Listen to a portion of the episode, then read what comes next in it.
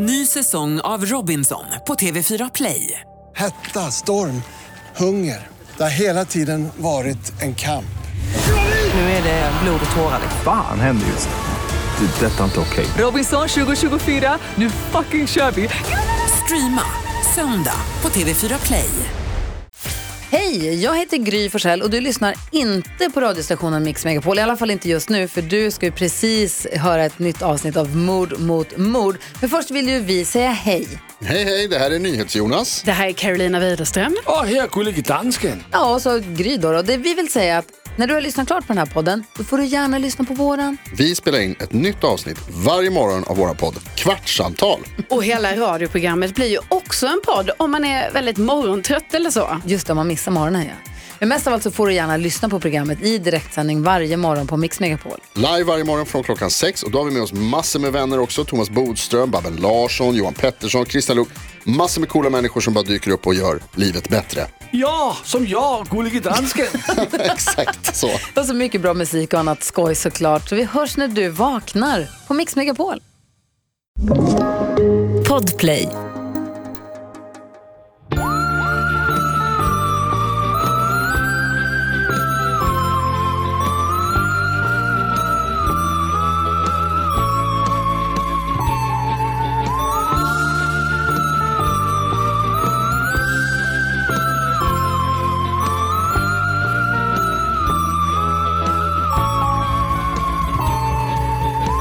Hej och välkomna till veckans avsnitt av Mord mot mord. Ja, hej och välkomna. Jag heter Karin André och du som pratar i den andra änden.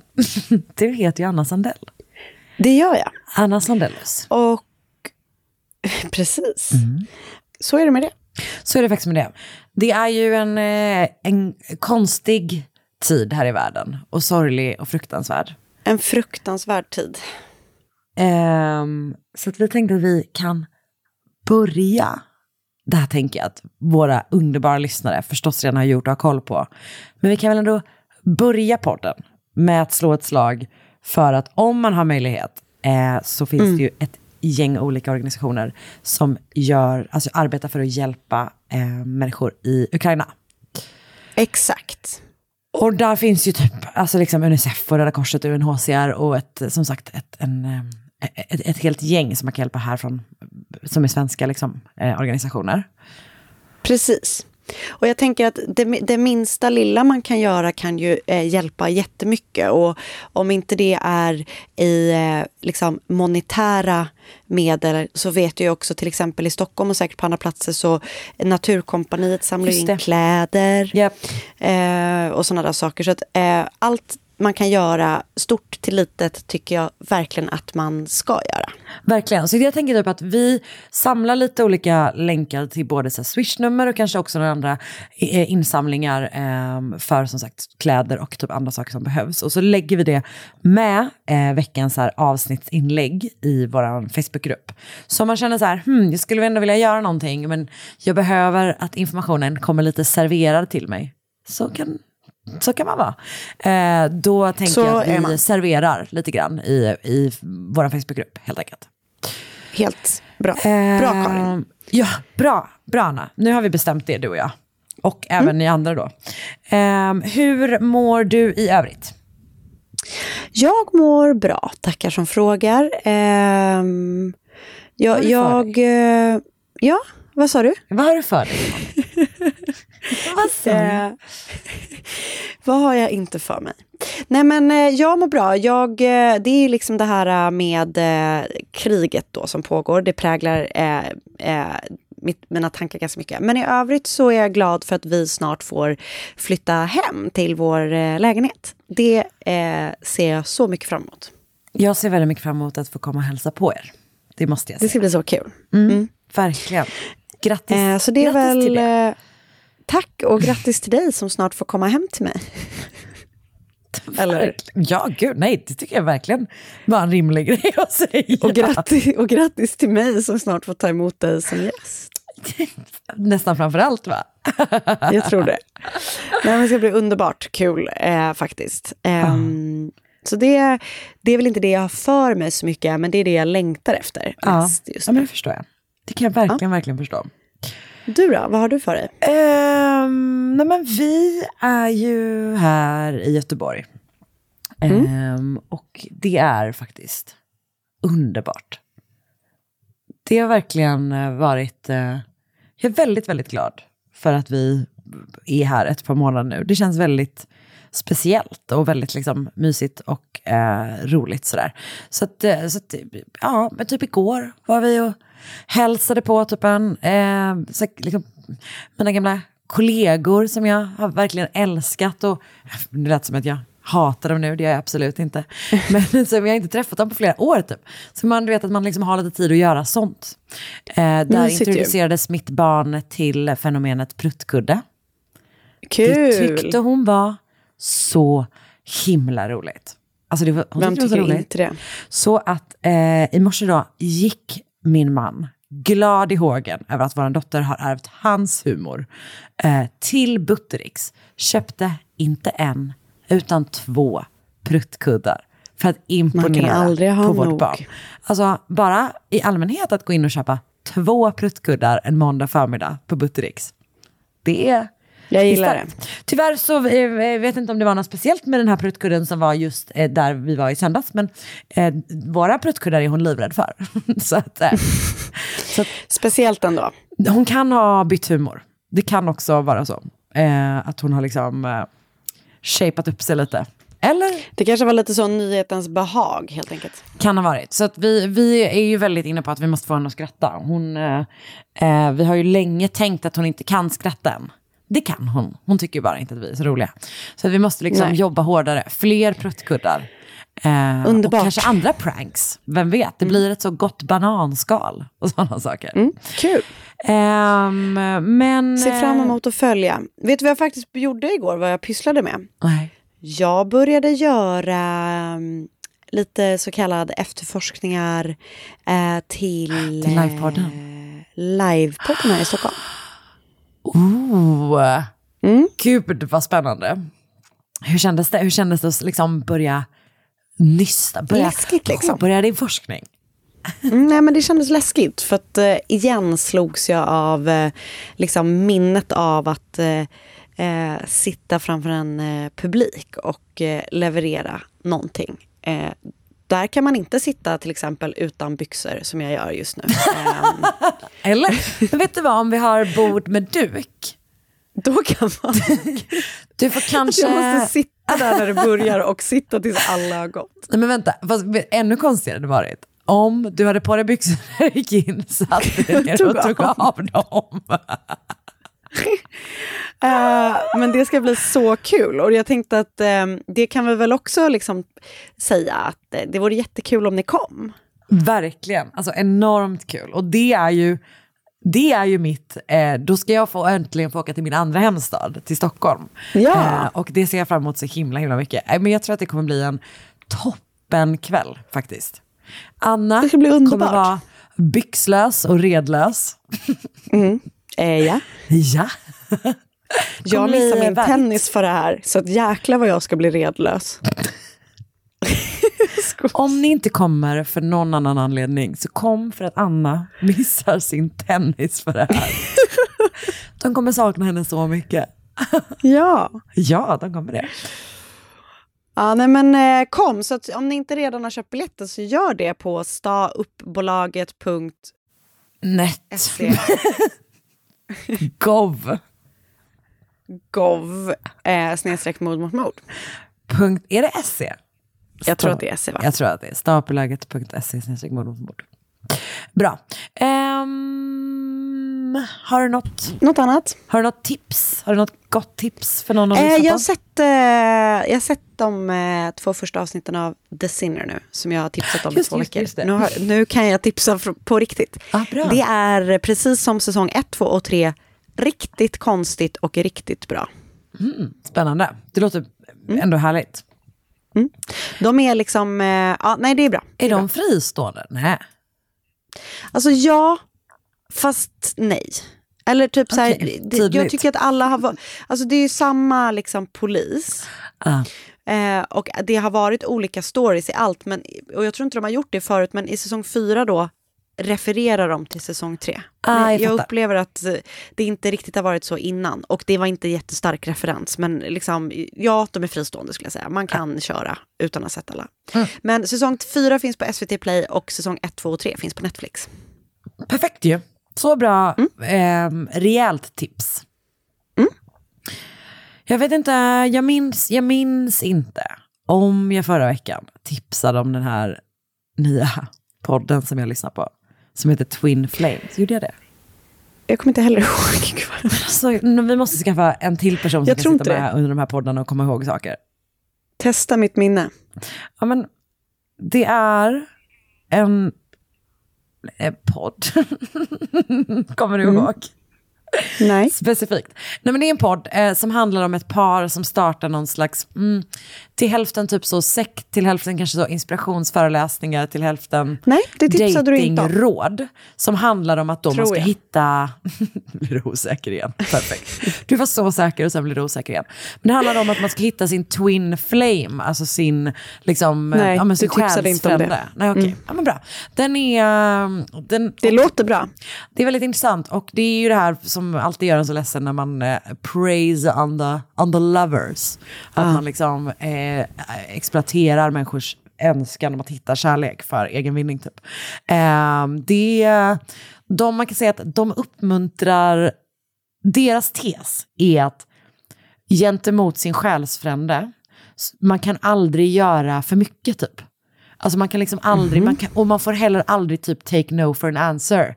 För att alla liksom hinder som står i vägen är bara där för att pröva en liksom. Och det gör ju då att de uppmuntrar sina följare att göra helt sjuka saker mot folk som typ har dumpat dem. För att de tar liksom inte nej, alltså de kan liksom inte acceptera att så bara, nej men den här personen vill inte vara med dig, utan det är liksom alltid så här, men du måste, you have to fight harder typ. Så det det är jättekonstigt. Vad jobbigt det lät. Ja, jag vet, det är verkligen, det är sorgligt. Men jag tror att det kanske finns 3-4 avsnitt ute någonting. Kul. Twin Flames tror jag att den heter. Bra tips. Jag listade på den på vägen hit. Men nu kommer jag inte ihåg om det var det den hette. Vänta en sekund. Jag ska kolla. Den heter Twin Flames Wandering. Bra. Bra. Kul. Ja. Nej, men det var väl det, eller? Hej då! Nej, det där skämtet. Jag vet inte om det börjar bli gammalt. Men det blir aldrig gammalt. Och då är du... Vänta, någon gång gör vi det på riktigt. Så att det inte är ett skämt längre. Ny säsong av Robinson på TV4 Play. Hetta, storm, hunger. Det har hela tiden varit en kamp. Nu är det blod och tårar. Fan händer just nu. Det är detta inte okej. Robinson 2024, nu fucking kör vi. Streama söndag på TV4 Play. Ett poddtips från Podplay. I podden Något Kaiko garanterar röskötarna Brutti och jag Davva dig en stor doskratt. Där följer jag pladask för köttätandet igen. Man är lite som en jävla vampyr. Man har fått lite blodsmak och då måste man ha mer. Udda spaningar, fängslande anekdoter och en och annan arg rant. Jag måste ha mitt kaffe på morgonen för annars är jag ingen trevlig människa. Då är du ingen trevlig människa, punkt. Något Kaiko, hör du på Podplay. Därför är gardinerna.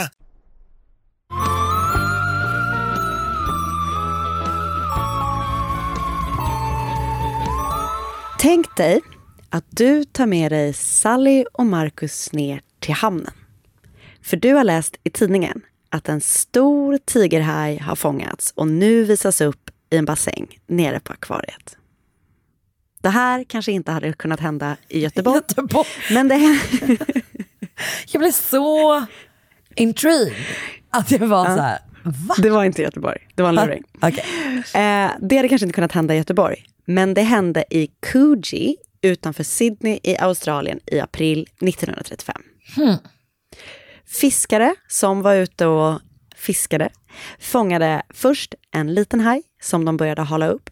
Och helt plötsligt kommer en 4 meter lång, 1 ton tung tigerhaj. Och alltså tar den här lilla hajen som bete och då nappar på fiskarnas krok. Mardröm. Så Ja, alltså så jäkla läskigt. Men de halar upp hajen. Hur de nu gör det, exakt, vet jag inte. Jag tänker att det är, du vet, en sån här skranglig liten fiskabåt 1935. Och sen så är det typ ett stort nät där de lägger den här hajen. Men jag vet inte exakt hur det går till. De lyckas i alla fall fånga in den här hajen. Så de tar den in till land och vidare till Coogee Aquarium Bath. Som ligger då nere liksom vid vattnet. Det är sånt gammalt badhus som typ har havspooler, ser det ut som. Det finns ju där. Mm. Bland annat och på andra ställen. Men hajen ska då kunna visas upp för alla som är nyfikna för att komma och se den här. Så det verkar som att det här Coogee Aquarium Baths har haft lite svårt att liksom få folk som vill komma och bada. För det har varit väldigt mycket hajattacker den senaste tiden. Och det beskrivs som att intresset var liksom extra stort eftersom hajen ansågs vara enemy number one. För bara de senaste månaderna innan så var det 3 män som hade tagits av hajar där i närområdet. Så det annonseras ut då i tidningarna att den här hajen ska visas upp på Anzac Day som inträffar den 25 april och som är då en helgdag i Australien, Nya Zeeland, Samoa med flera länder. Och intresset var då jättestort. Såklart, det kan man ju tänka sig. Ändå spännande att gå och se en så stor haj. Så det är då en great turnout som man säger. Och alla står då och tittar där nere i den här bassängen. Och plötsligt händer något väldigt märkligt. För hajen börjar liksom typ harkla sig, kanske är fel ord, men liksom vi såg faktiskt en get göra samma sak igår när vi var och tittade på djur. Den liksom började klöka, alltså vet få kvällningar typ. Så ja, vad heter det? Tack. Och helt plötsligt spyr hajen upp liksom en arm.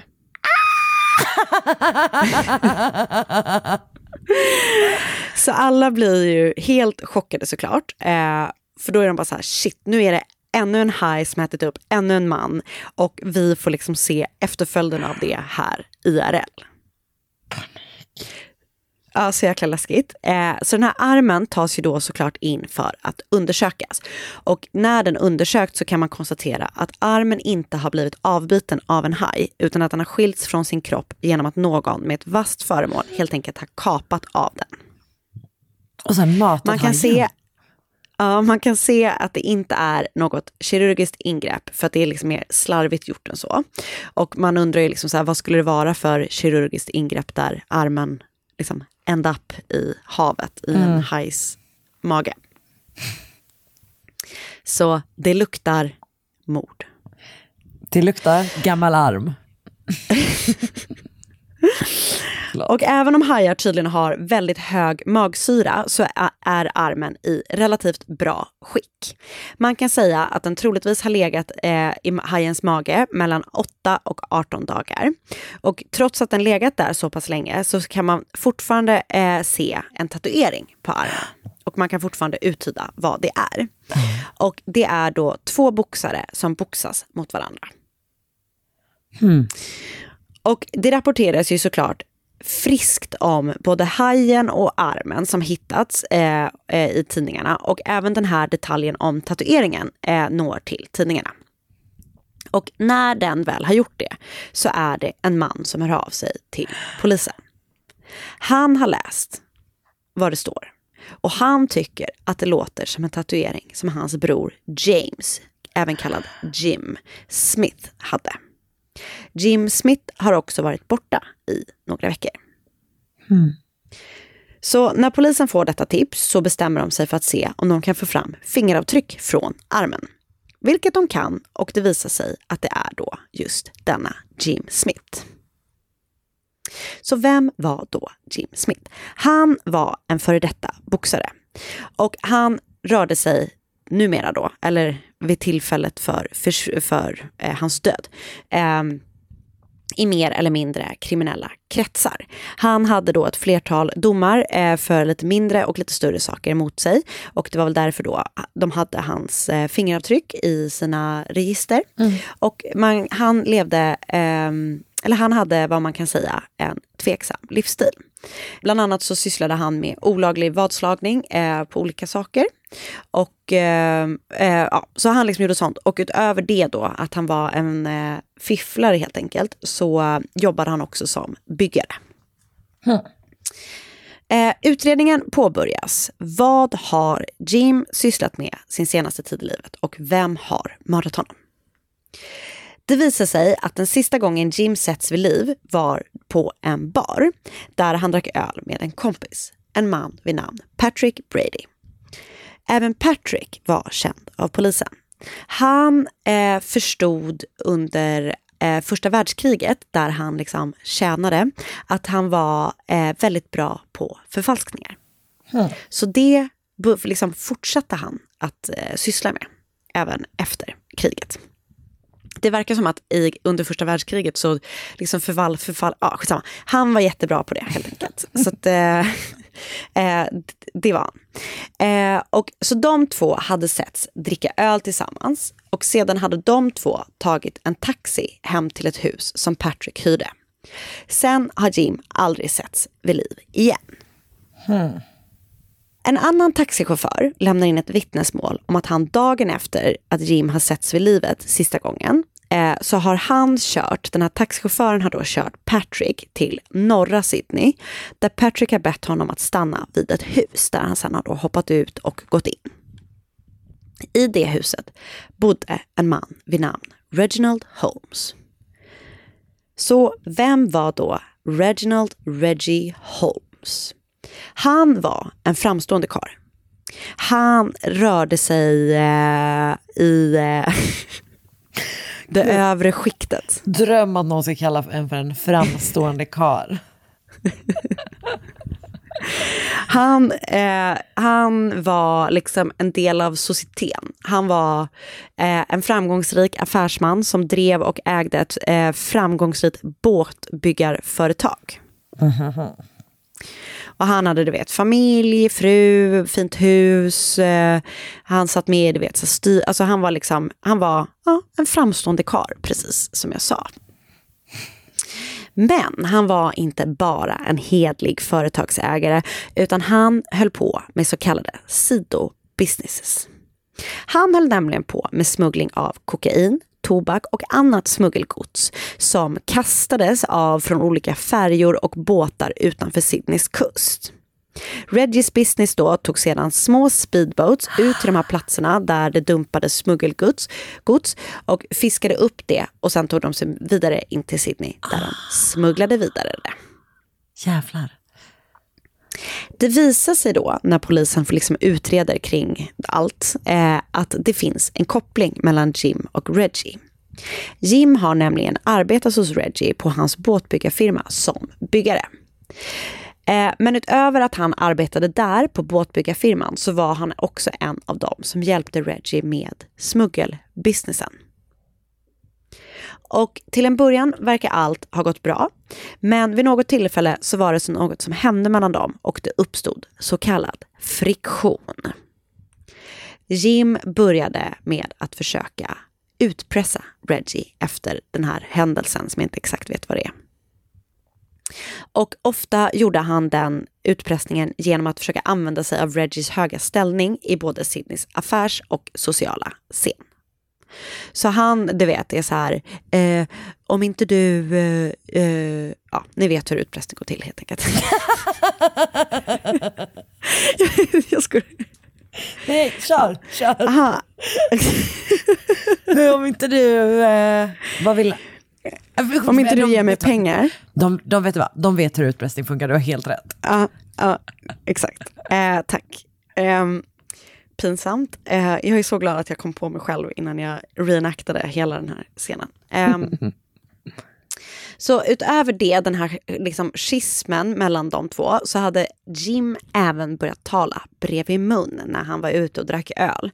Han pratade lite för mycket vitt och brett om Reggies olika businesses, och som jag förstår det så var så pratade han även med poliser. Och liksom han var polisinformant, mer och mindre officiellt tror jag. Och läckte både det ena och det andra till polisen om sina kriminella kontakter i tid och otid. Perfekt.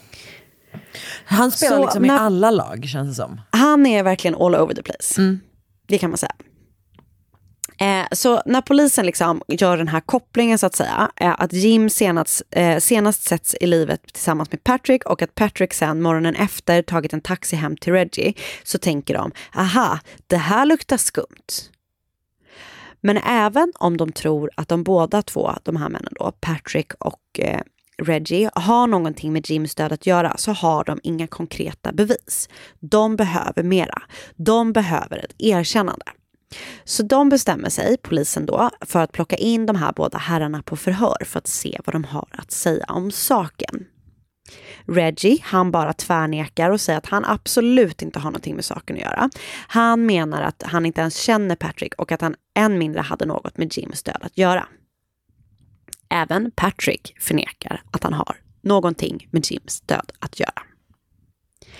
Så polisen är liksom i ett dödläge. De kommer ingen vart. De har inga liksom, bevis. De har de här indicierna då att Jim har sett så och bla bla de här stegen. Men de har ingenting annat. För då 20 maj samma vår, alltså en knapp månad efter att man har hittat, eller efter att hajen då har spytt ur sig Jims arm, så händer något. Den dagen, 20 maj, hoppar Reggie ner i en av sina båtar, drar ut på havet. När han har kommit en bit stannar han, tar fram en pistol och skjuter sig själv i huvudet. Okay. Men på något vänster så tar kulan inte ordentligt. Eller han liksom missar, han gör ett dåligt skott helt enkelt. Eller bra, eller vad man, hur man nu vill säga. Han överlever i alla fall sitt självmordsförsök. Oj. Men av skottet då så trillar han ner i vattnet. Och när han väl åkt ner i vattnet så är det som att han är så här, shit, jag vill inte dö. Så han liksom kravlar sig upp igen i båten. Och när polisen då kommer honom på spåren, vilket det verkar göra som, alltså de verkar komma honom på spåren snabbt liksom. Så drar han. Och då inleds en båtjakt.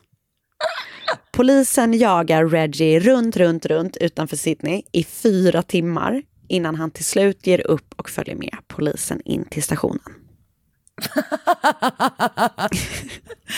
Men det är liksom som Ben Hill-jakt. Men den alltså verkligen som just har överlevt ett skott i huvudet med båtar. Ja, men alltså, och jag ser framför mig att jakten går till så till slut så är det polisen som åker före Reggie. Alltså så ser jag framför mig att jakten är. Och sen så ser man plötsligt den här hajen åka. Exakt, den har rymt. Yep. Ja. Men väl inne på polisstationen så börjar han att prata. Han går med på att han ska vittna mot Patrick. Han berättar att när Patrick har mördat Jim, kapat hans arm, sen lagt Jims kropp i sin baklucka, åkt till Gunnamatta Bay där han dumpat kroppen. Alltså Patrick har gjort det här då. Reggie berättar vidare sen att Patrick har dykt upp hemma hos Reggie, visat upp Jims arm och sagt att han skulle mörda även Reggie om inte Reggie gav honom $500. Reggie berättar vidare att han då är rädd för sitt liv, går med på att ge Patrick pengarna. Och efter att han har gjort det så har han då, Reggie eller Patrick, lite oklart, någon av dem har i alla fall åkt med Jims arm och kastat den i havet i en förort vid namn Maruba. Nej, vet du vad? Det luktar gammal arm om den här historien. Ja. Alltså den är jättekonstig. Ja. Så att han skulle ha kommit då så här, här är en arm på den här mannen som jag har dödat. Nu har jag dödat honom så du måste ge mig pengar. Ja. Okej. Mm. Och Patrick då greps också såklart och plockades in för förhör. Och han nekar liksom att han har någonting med saken att göra fortsatt. Så en rättegång bokas in och den ska då hållas i juni senare samma år. Mm. Och natten innan rättegången så händer något igen. Klockan 20:20 natten till den 12 juni hittas Reginald Holmes död i sin bil. Han är skjuten med 3 skott. Och så som platsen liksom ser ut så förstår man att det är tänkt att det ska se ut som att han har begått självmord. Men rättsläkarna menar att det är tydligt att han har blivit mördad. Och efter att Reggie har blivit mördad så finns det ingen som kan vittna mot Patrick, som då hävdade att han var oskyldig i fallet. Så i och med att det inte finns några vittnen, inga konkreta bevis, så faller åtalet sönder. Och även om Patrick liksom åtalas för mordet på Jim så frias han och släpps på fri fot. Och han skulle i hela sitt fortsatta liv fortsätta hävda att han var oskyldig. Och faktum är väl att man inte riktigt vet exakt vad som hände. Om det var så att Brady mördade honom och om det var så att det var Reggie som liksom beställt mordet. För det figurerar också en annan teori som verkar framförallt liksom, den har presenterats av en författare som heter Alex Castles, som har skrivit en bok som heter just The Shark Arm Murders. Och den teorin som han presenterar är då att Brady eventuellt också är mördaren i den här teorin, men att mordet istället var beställt av en annan person än Reggie. För som du minns att jag berättade så var ju Jim polisinformant och tydligen så hade någon information som han läckt till polisen lett till att en man vid namn Eddie Wayman och hans kompanjoner hade åkt fast mitt i ett pågående rån på en bank. Och den här Eddie var då en av de mest råbarkade och farliga brottslingarna i Sydney på 1930-talet, och han drog sig tydligen inte för att använda våld. Så Alex teori är då att antingen har den här Eddie då beställt mordet och fått Patrick att göra det, eller så har den här Eddie gjort det själv och använt sig av Patrick för att göra sig av med kroppen. Och liksom, anledningen till att han mördade Jim då var för att han hade skvallrat på honom och fått dem att åka fast. Och anledningen till att Reggie blev mördad då skulle vara för att han var en konkurrent på den kriminella scenen. Det som inte hänger ihop i den här teorin är ju då att Reggie berättade den här liksom, att han hade tyckt upp med armen där och sådär. Men det är i alla fall en teori som finns och man vet liksom helt enkelt inte. För då som sagt, Patrick Brady hävdade att han var oskyldig hela livet innan han dog 1965. Alltså så här. Så det var The Shark Arm Murders heter det. Alltså jag tänker att som sagt den här historien som han berättade var ju jättekonstig. Som var så här, han högg av hans arm och sen så åkte han iväg med den. Alltså den går ju uppenbarligen den är jättekonstig ihop. Det skulle kunna vara ju ett sätt att skriva ut sig själv ur historien. För det låter ju lite grann som. Alltså du vet att man måste så här, man berättar typ lite grann sanning, men man måste skarva på så mycket saker för att man inte för att liksom inte se någonting om sig själv typ. Så därför blir det ändå jättekonstigt liksom. Jättekonstigt. Å andra sidan alltså så här, ja, uppenbarligen kom de ju undan genom att typ mörda den enda personen som sa någonting. Jättekonstigt. Men alltså, tänk att vara du är där, ska kolla på en liten haj. Nej, det är så äckligt. Stor, med din goda familj. Och sen så bara rakt upp och ner kräks den upp en arm. Nej, det är så sjukt. Det är typ ett av de bästa och värsta sätten vi har inlett någon historia någonsin som vi berättat i den här podden. Det var ju för fan helt sjukt faktiskt. Tack snälla för det och även nej, det var inget. Nej, men vadå? Jag var på väg att tacka hajen. Men så att det var dumt gjort kanske. Undrar vad som hände med hajen, vet du det? Nej, jag vet faktiskt inte det. Men jag antar att den måste ha släppts ut, eller? Du, det känns inte som att de gjorde sånt på den tiden. Jag tror att de... Nej, 1905, den typ stoppades upp säkert. Ja, det tror jag, verkligen. Kanske vi kan åka och kolla. 1 ton vägde den. 1 jävla ton. Det är för många. Det är för många kilo. För en haj. Ja, Okay. Jag har i alla fall tittat på BuzzFeed Unsolved. Avsnittet heter The Unusual Australian Shark Arm Murders. Sen har jag hittat en hemsida som heter dictionaryofsydney.org, där jag har varit inne på massa olika undersidor, bland annat ändå om Shark Arm Murders och även om Coogee Aquarium and Swimming Bath med mera. Wikipedia, History of Yesterday, The Shark That Started a Murder Investigation. Tack för mig. Över till dig. Ny säsong av Robinson på TV4 Play.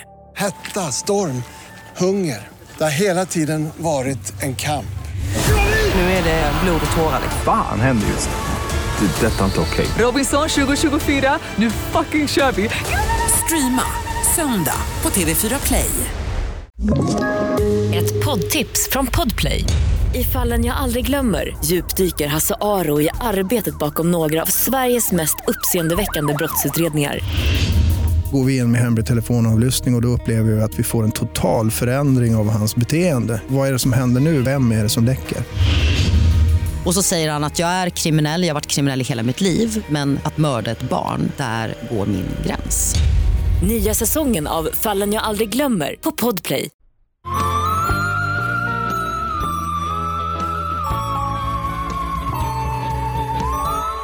Jag kan berätta för dig att vi har ett australiensiskt tema idag. Jaså! För även jag tänker hålla mig i Down Under.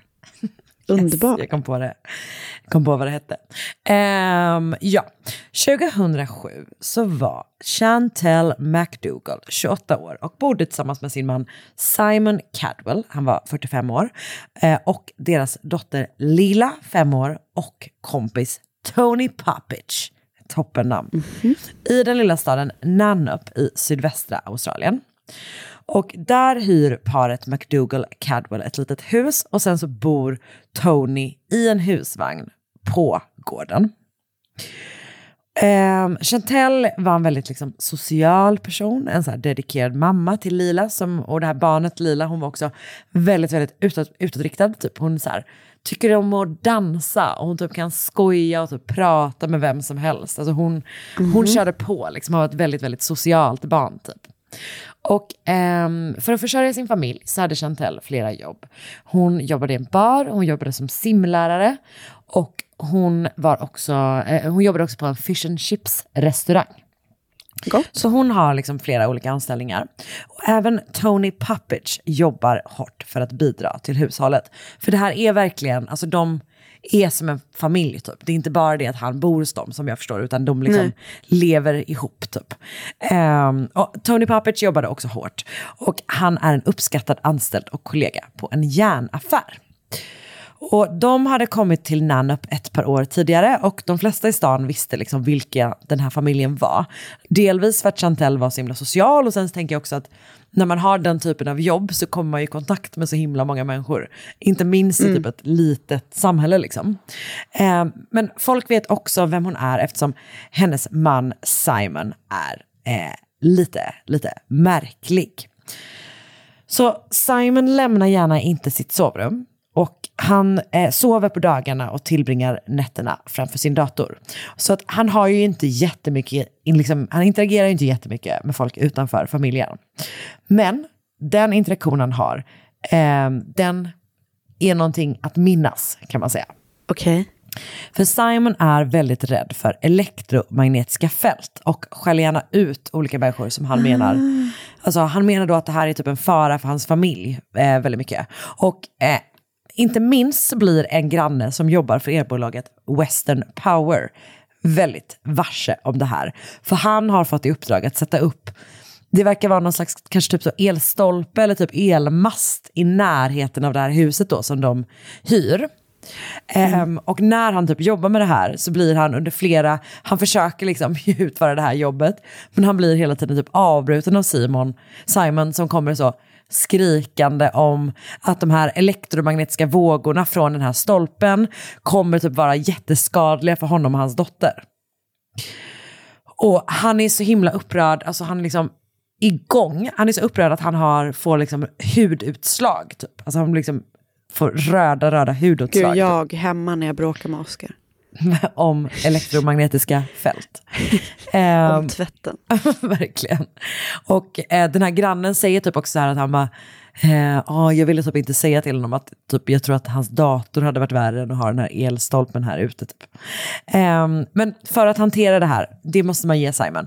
Det är inte bara att han skäller ut sin granne, utan för att hantera det här, de här liksom elektromagnetiska vågorna då, så begraver han också jättestora mängder magneter i familjens trädgård. Han kör på helt enkelt, och han är lite av någon slags liksom så new age filosof kanske man kan säga. Han har liksom länge varit väldigt spirituell och har gjort, du vet, varit kanske ganska mycket så, du vet, liksom ashrams i Indien och har utforskat sin spirituella sida under väldigt lång tid, och säkert också lång tid innan de här elektromagnetiska vågorna har börjat förstöra för saker. Han har nog hållit på med mindre tunga spirituella saker tidigare, om du förstår. Och han har då en hel del liksom idéer om hur världen hänger ihop. Chantelles föräldrar, Catherine och Jim, de är ofta och hälsar på familjen Nannup. Eller ofta, de bor typ en bra bit bort. Australien är ändå asstort. De är ändå regelbundet där. Man glömmer bort det. Ja, men det är så stort. Hur stort det är? Alltså det är, det är för stort. Men de är liksom ändå ganska ofta där och typ, alltså så. Åtminstone någon eller flera gånger om året så är de och hälsar på i Nannup för att träffa sin dotter och sin dotterdotter liksom. De tycker att Simon är jättekonstig. De tycker också att det är lite konstigt att de har inte fått träffa honom förrän efter att Lila har fötts. Så att Simon och Chantelle har varit tillsammans flera år tidigare, typ kanske som 4. Men de har inte träffats förrän efter Lila har fötts. Men efter det så har de setts några gånger. Första gången de träffas så frågar Simon vilken planet de kommer ifrån. Okej, perfekt. Vilket de tycker är lite... Det är inte en supervanlig fråga. Så det tycker de är lite konstigt. De tycker också att det är lite konstigt att han inte tillåter dem att ta några bilder. För att han menar typ att så här... lite av själen fastnar på fotografier. Alltså du vet, det är någon sån grej typ. Okay. Så att de försöker typ fota den här lilla familjen och sitt barnbarn och sådär. Men de måste börja göra det i smyg för att han liksom ballar ur när de försöker ta bilder på dem. Men samtidigt så har de liksom, de har aldrig sett honom så här, honom var något annat än jättesnäll mot deras dotter. Och hon tror också på sin man och hans idéer. Hon säger så här: Simon är helt typ otrolig, han kommer förändra världen liksom. Mm-hmm. Och hon förklarar också att det är därför han tillbringar så mycket tid på med sin dator då. Att han är ute på nätet för att medan hon försörjer familjen så är han ute på nätet och är någon slags livscoach typ. Han hjälper folk från hela världen. Ja. Yeah. Så sommaren 2007 är Jim och Catherine och hälsar på i Nannup once again när ett pass kommer på posten. Och de är inte helt säkra på det här i efterhand, men de tror att det är ett pass till Lila. Och Catherine typ, ja men de ser det här passet och frågar dem så här bara: ja, ska ni åka bort typ? Och innan Chantelle typ ens hinner svara på det så är det som att Simon bara blir sur för att de har sett det här passet, så han typ tar det och springer iväg med det liksom, så att de får inte kolla på det helt enkelt.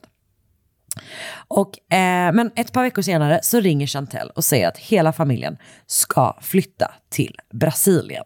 Okay. De ska då bo i något slags stort kollektiv och så ska de volontärarbeta i Amazonas.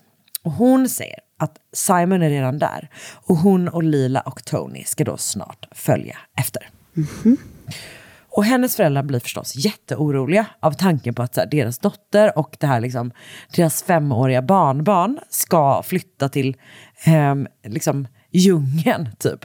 Men de vet också att så här, Chantelle har alltid drömt om att göra välgörenhetsarbete och hon har alltid velat ägna sitt liv åt att hjälpa andra. Och dessutom så är hon ju vuxen. Alltså hon är 28 år gammal liksom. Mm. Så vad ska de typ göra? Stress. Ja, verkligen.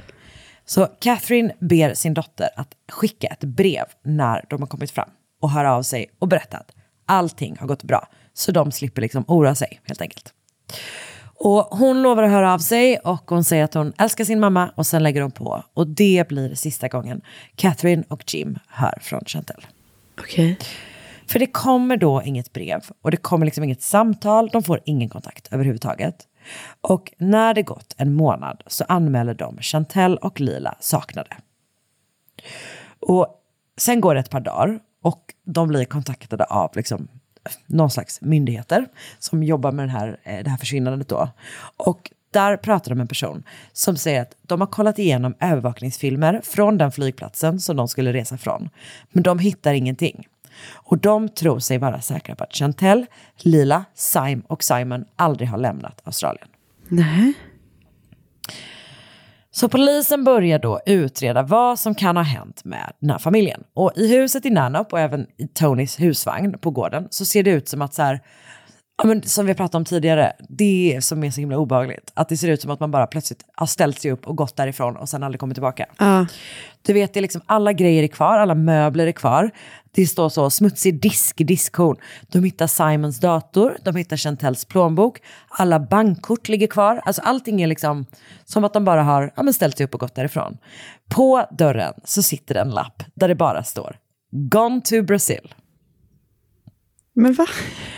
Och snart får Catherine och Jim nästa chock när polisen berättar att det visat sig att Simon är ledare för en liten sekt.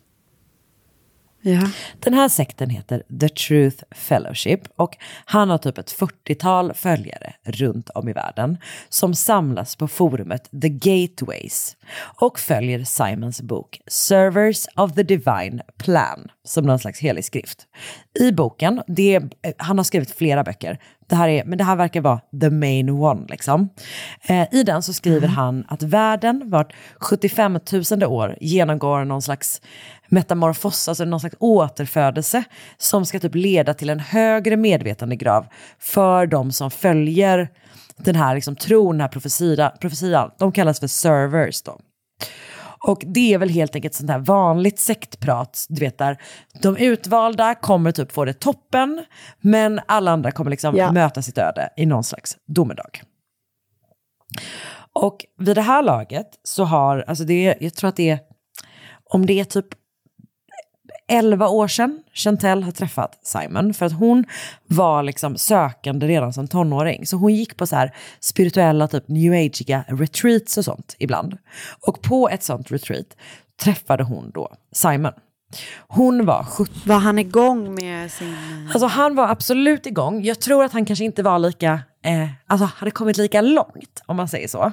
Men ja, han var redan någon slags liksom spirituell ledare, lite så hittepå shaman typ. Hon är alltså 17 år gammal. Han är ju, om han är typ 35, alltså han är nästan 20 år äldre än vad hon är. När hon är 17. Mm. Och han är britt men bor i Melbourne tillsammans med sin fru Deborah och deras son. Och Simon, Deborah och Chantelle kommer liksom snabbt varandra nära då. Så Chantelle börjar jobba som barnvakt för deras son. Men deras relation utvecklas då därifrån. För att ett par år senare, jag tror att hon är 19, så blir hon liksom ihop med Simon. Och flyttar då in hos familjen i Melbourne. Och vet du vad? Jag tror att absolut att han var ihop med henne även innan hon fyllde 18. Ja. Men så att hon flyttar in och bor då tillsammans med Simon, Deborah och deras son. Så år 2000 så flyttar de här 4 personerna med det här barnet till västra Australien. Och där får de med sig ytterligare en person i sin lilla goa familj. En annan kvinna som heter Justine. Hon, jag vet inte riktigt hur gammal hon är, men hon är också liksom ung och blir nog också någon slags följare till Simon. Så under en period så bor då Simon tillsammans med 3 kvinnor och den här sonen. Och de försörjs liksom av hans följare, som jag förstår det. Och under en period så lämnar de Australien tillsammans och bosätter sig i Glastonbury i Storbritannien. Men kommer tillbaka något år senare.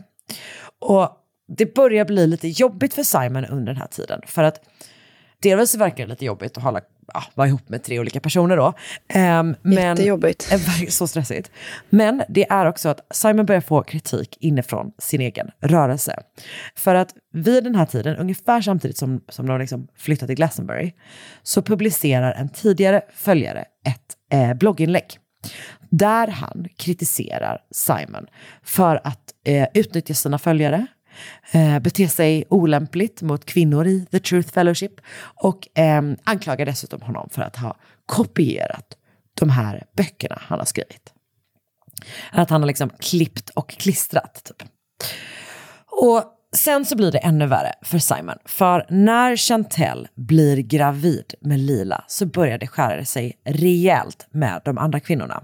Och det kulminerar då i att Justine flyttar ut och Deborah kommer också att skilja sig från Simon och ta deras son med sig och lämna familjen. Så det är efter det här, som jag förstår det, som de hittar då Tony Poppich och plockar in honom och sen flyttar de tillsammans till Nannup. Och det är då därifrån de försvinner spårlöst den 14 juli 2007. Så sista gången familjen fångas på en övervakningskamera är den 13 juli 2007 när de säljer Chantelles bil för $4,000. Strax innan det så har de också sålt Simons bil för $1,500.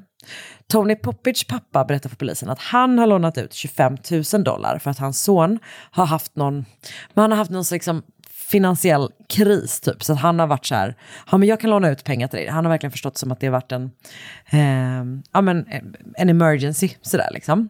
Mm-hmm. Och den 14 juli, alltså dagen efter att de har sålt Chantelles bil då, så har en kvinna köpt familjens 2 hundar och varit hemma i huset i Nannup. Och där hon har inte träffat Simon eller Tony där, men hon har däremot träffat Chantelle. Och Chantelle har då berättat att Simon har åkt i förväg till Brasilien. Och det verkar som att hon tar typ med sig de här hundarna och betalar liksom för dem. Så att Chantelle, Tony och Simon har ju uppenbarligen dratt ihop ganska mycket pengar under den här tiden och ju sålt saker på ett sätt som man kanske gör när man liksom ska lämna och starta någon annanstans. Vad jag tror är att polisen hittar aldrig de här 25 000, alltså vart de här 25 000 från Tony Poppichs pappa tagit vägen. De hittar inga liksom, jag vet inte om det verkar som att de inte hittar några bank records på det lite grann eller sådär. Men det som är riktigt konstigt är att Chantelle och Tony har inte rört de här pengarna som de har fått in på sina konton. Så att Chantelle säljer sin bil, får $4,000 och sätter in det på sitt bankkonto och där är de kvar. De har liksom aldrig rörts. Vilket ju är extremt konstigt ändå. Så allt eftersom så får polisen reda på mer och mer om den här familjen och om Simons sekt. Men de vet då ingenting om var de kan tänkas befinna sig. Och det går 1 år utan några nyheter och sen så går det 1 till. Och efter 2 år så får de plötsligt en notis om att Simon Kadwells pass har använts för att åka in i Storbritannien. Men när de får bilder på den här Simon Kadwell så är det inte samma person som de letar efter. Det här är en helt annan människa trots att de då delar personnummer. Och när den här andra Simon Kadwell får se en bild på den första Simon Kadwell, eller tvärtom är det egentligen då, så säger han så här, han bara, men jag vet vem det här är. Vi gick i skolan tillsammans och han stal mitt sånt födelsebevis. Va? Och han stal då min identitet. Mm-hmm. Så att den här mannen som nu har försvunnit med sin familj, han heter inte Simon Kadwell utan han hade då ett annat namn. Han heter Gary Fellman. Och Gary Fellman är en bedragare som inte bara stulit identiteter utan också pengar under en ganska lång brottskarriär. Och han har då efter det kallat sig emellanåt Simon Kadwell men också ibland Simon Kadwill. Vilket jag tänker typ kanske bara är att han har glömt bort vad han har hetat. Eller? Alltså typ. Han bara... för att det, what was it again? Kadwell. Let's go for Will. Väldigt kul. Så ytterligare 1 par år senare så går polisen ut med att de har bevis på att någon har använt först familjens hemtelefon, för som jag förstår det, för att köpa en bussbiljett till en tur som skulle avgå den 15 juli. Men ingen har liksom använt den biljetten. Men samma dag så kopplar Tony Poppichs mobiltelefon upp sig ut med en tåglinje norrut och senare används mobilen också för att boka ett dubbelrum på ett hostel i Perth. Och där används också hans körkort för incheckning. Senare samma kväll så används mobilen igen. Först för att beställa en pizza från Domino's som också levereras till en man i Perths Kings Park. Så att den levereras alltså till en park. Och sen används den också för att boka en tågbiljett under namnet J. Roberts. Och det här tåget går från Bunbury till Perth. Dagen efter det så bokas ytterligare en biljett under namnet J. Roberts. Och den här gången går det från Perth till Calgary, som är en stad som ligger 60 kilometer österut. 60 mil österut tror jag att det är. Och de här biljetterna används. Men man vet inte om de används av Tony Poppich eller Simon Kadwell eller någon helt annan. Men Tony Poppich och Simon Kadwell är ganska lika typ. Så att även vittnesmål är svårt att avgöra, alltså vem som har setts liksom. Men det man vet är att ingen har sett till en kvinna eller ett barn i samband med att den här mannen har åkt på det här tåget. Och inte heller när den här pizzan har levererats. Utan det verkar ha varit en ensam man liksom. Och efter det så har varken det här körkortet använts eller mobilen använts. Och det liksom, finns inget fortsatt spår för det här namnet J. Rogers eller sådär heller. Så efter det så tar liksom spåren efter Chantelle, Lila, Simon och Tony bara totalt stopp liksom. Och det här är ju bara 2 dagar efter att de sågs, alltså sista gången typ. Så det är ganska kort tidsspann liksom, tills de plötsligt är, bara går upp i rök typ. Och ingen vet då vad som hände dem, men det finns massor av teorier som har kommit fram genom åren. Och delvis så är det så att varje gång du vet man hittar typ kvarlevor i det här runt den här stan eller hela liksom det området, så börjar man ju typ tro att det kanske är dem, men det har liksom om och om igen bevisats då inte vara det. Det har ju gått 14 år sedan de försvann och det liksom blev väldigt uppmärksammat under en period av typ privatspanare, alltså så websleuths liksom, som började fundera på om det kanske kunde vara så att de allihopa omkom i en flygolycka. För 4 dagar efter att familjen försvann så körde flight 3054 av landningsbanan på Sao Paulos flygplats, kraschade in i en bränsledepå och började brinna. Och alla 192 passagerare omkommer. Och många av kropparna är liksom, de är så svårt brända att det inte går att identifiera dem.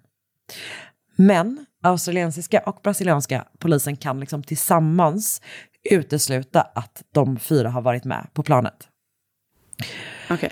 Och man vet ju inte huruvida de lever eller inte. Det finns de som tror att Simon kan ha manipulerat Chantelle och Tony Poppich att typ ta sina liv, och uppenbarligen då även tagit sitt eget liv och mördat Lila. Och det finns liksom någon roll för självmord i den här liksom i hans sekt hittepå helt enkelt. Att du vet, det kan vara något slags sätt att komma till en ny värld och hela den grejen liksom.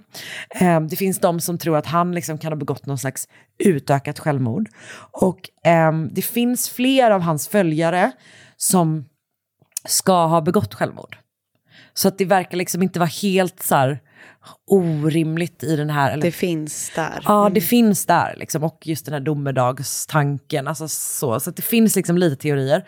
Det finns också någon av hans följare som menar att han, eller påstår att han faktiskt har pratat med henne om att liksom avsluta sitt liv och även då ta med sin familj, men att hon typ har övertalat honom att inte göra det, och att de då istället har börjat prata om att de kanske ska liksom dra sig undan, gömma sig någonstans.